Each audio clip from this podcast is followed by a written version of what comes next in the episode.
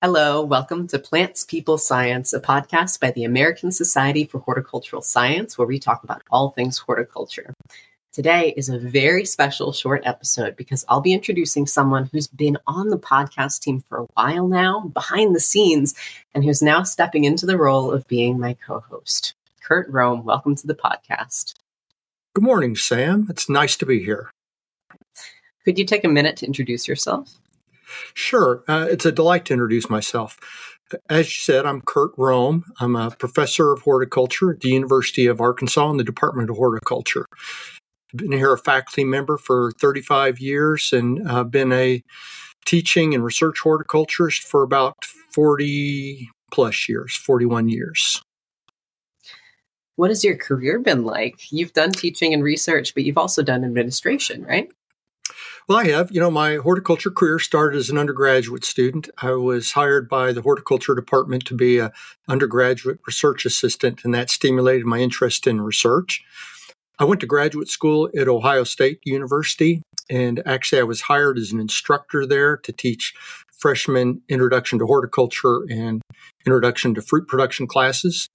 My first career job upon completing my PhD at The Ohio State University was at Washington State University. And that's where my first uh, tenure was worked on. And then in, after five years, I was offered a position back at my alma mater at the University of Arkansas, where I received my bachelor's degree. And I came back and I've been here since 1989. And it's been kind of a, a originally it was largely a research appointment and then it became largely a teaching appointment and currently, my appointment is, is essentially 50 50 teaching and research. And you do fruit, fruit research, you said? Yes, I, I am a trained uh, uh, pomologist or fruit scientist. Uh, my training and background was in fruit ecophysiology, so how the environment affects uh, plant performance and how we can manage that. And kind of my subtopics would have been uh, fruit genetics and breeding and statistics. When I was at Washington State University, I was focused on apple and cherry production, particularly uh, environmental physiology and how we can manage cherry and apple trees. When I came to Arkansas, I had an apple breeding program and a apple and peach management and physiology program. The apple breeding program was closed administratively in 1997 and I switched into sustainable and organic fruit production. And that led me to small farm systems, integrated farm systems, farm to school, farmers market production. And uh, so I kind of worked in that area. Then I had a stint of about 13 or 14 years in administration, uh, including being the director of the honors program for my college, then interim dean of the University Honors College. Then I became associate dean for international education. Uh, at that time, we moved all international education programs into the graduate school. And so I was the first dean for international education. And then for a couple years, I was the interim dean of the graduate school. And now, uh, uh June 1st, I've returned to 100% to horticulture, or as I like to say, uh, my horticultural roots. Congratulations on that change. Well, thanks. Yeah, I'm really excited about it. Uh, it's it's good to be back among my horticultural colleagues and among students. I am really delighted to know you because our work is so different and our perspectives are so different. You've had this wonderful long career, and I'm still, you know, in in my masters. I'm still in the first few years of working in horticulture. And it strikes me that I wouldn't know you if it weren't for the American Society for Horticultural Science. But I've only been a member for, I think, three years, three and a half years now. Uh, what's your history with ASHS been like? Well, I joined the ASHS like you when I became a master's student. So that was in 1980. And so I have attended 44 uh, annual conferences. So it's, it is my career society and my discipline society. I'm very excited about it. And you know, and that's one of the great things about the American Society for Horticulture Science. It brings us all together. Uh, horticulture is so broad in so many vast disciplines that we tend to work in silos, discipline silos. And the annual conference and our publications create new networks for us and give us a chance to meet. So I'm delighted to meet you. And Sam, sometimes I don't feel much different than you, having been in administration for 14 years and now returning to start up a research and teaching program.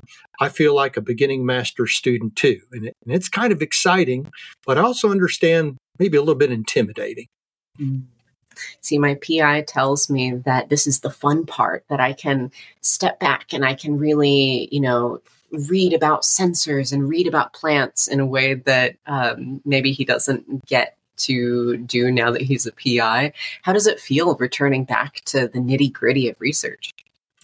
Well, you know, again, I feel like a beginning master's student. So I came back on June 1st and I've spent much, much of the summer catching up on the literature, getting back to understand the cutting edge of issues related to uh, fruit production and fruit physiology and ecophysiology, and also then looking at new alternative crops. Uh, so that's been quite a bit of fun. Yeah.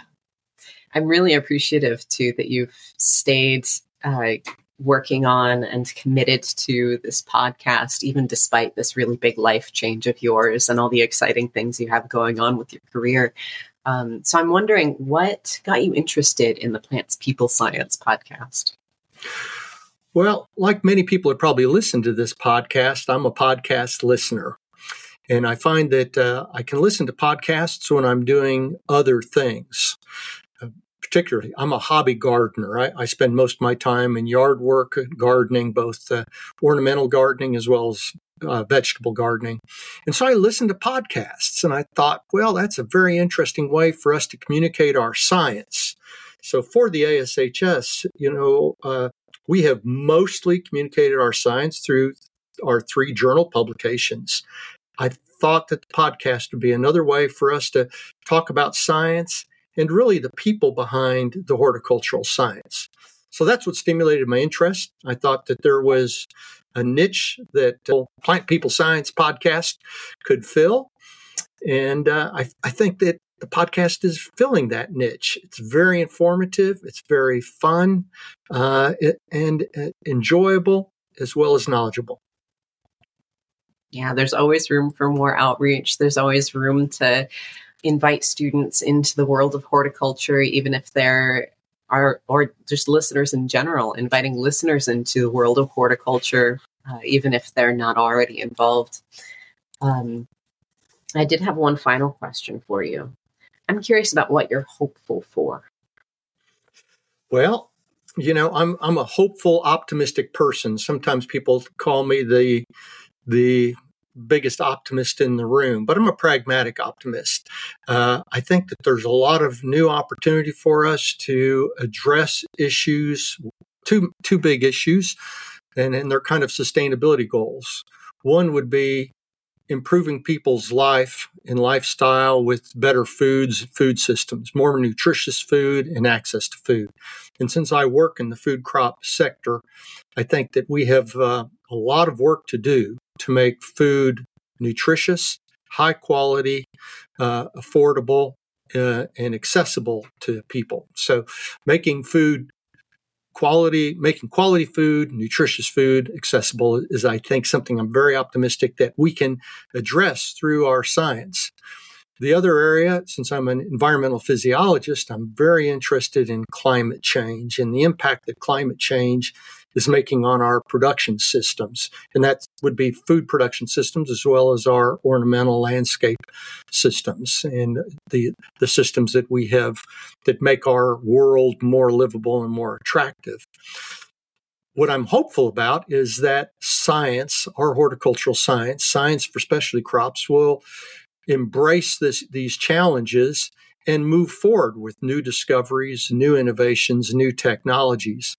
I'm particularly interested in the application of biometrics and physiometrics, plant biometrics, and the implications and use of artificial intelligence to help us address questions in real time and to make better predictable use for our production systems. So that's really exciting stuff to me. And all of those are going to be science questions, technology questions. And science and technology does not happen without people. And so I, I'm really excited about your generation, Sam, and the young scientists I see coming up behind us because I think they understand the world in a way sometimes maybe my generation doesn't. And you see things differently. And I'm optimistic about that. So, and I'm, I'm optimistic and I'm excited about it. That is one of the things I love when talking to you is hearing the optimism in your voice and in the way you do research and the way you teach. Um, I, I am struck by how much there is to be hopeful for, even when the world feels complicated and hopeless sometimes. I think there's a lot to be excited about in horticulture and a lot to be hopeful for. So, thank you for sharing that with us. And for our listeners, there's a lot to be excited about in terms of episodes coming up. Curt is working on a mini series called Failure is Not Final. Curt, do you want to tell us a little bit about that? Well, you know, one of the things that that I've learned in my years as a scientist is that about half my ideas are not very good. And uh, of the half that I can actually activate and actuate, uh, I've had failures. Some of the failures have been beyond my control. They've been environmental failures, uh, hailstorms, late frosts, electrical failures in the greenhouse, power outages. Um, at one time, I was starting some seedlings and I went in the next day, and obviously a mouse or a rat had eaten most of those things. And, you know, we don't publish failures, we only publish our successes. But I think behind all of those success stories, there's some interesting failure because we learn along the way uh, and it revises how we think and how we develop our plans. And as a result, particularly in the horticulture disciplines, I think failure makes us more resilient. We have to think, what are we going to do now to prevent that from happening again? Or I had a failed experiment. You know, it turned out that I had this hypothesis. I had four treatments and nothing happened. Everything was the same. And of course, you can't publish that. But as horticulturists, and part of being a horticulturist is not only the statistical knowledge that we gain from things, but the observational knowledge. And so I believe that we learn through failure. And so that's where I kind of came up with the idea that failure is not final.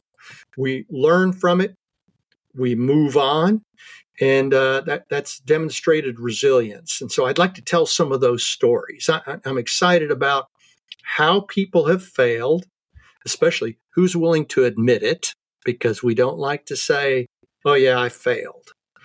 Um, but I, I think there's some interesting stories there. So I look forward to listeners that might have a story to tell about failure, resilience, followed by success. Yeah, that's a good call out because um, I, I actually hadn't remembered this when preparing for this episode, but we have a link on the ASHS website where uh, listeners can submit their email and submit a little note saying that they're interested in being interviewed for the podcast, especially for those failure episodes. Failure is not final.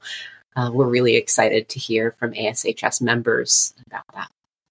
Yeah, and, and again, that humanizes our science. Uh, and I think that that's an important part. Part of my inspiration about our podcast and why I think it's wonderful is we talk about it from a human level. And it, that's just different than reading it in the journals with tables and graphs and statistics, that there's actually a person or teams of people that are doing this kind of innovation and discovery and entrepreneurship. And so I like to I like to hear those stories of the people uh, behind the science and the plants that we we talk about. Yeah.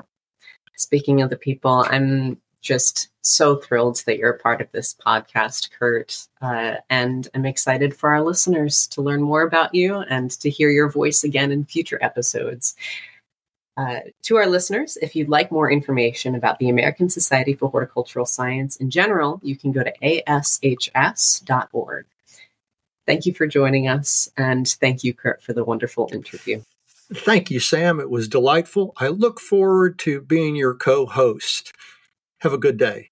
You as well.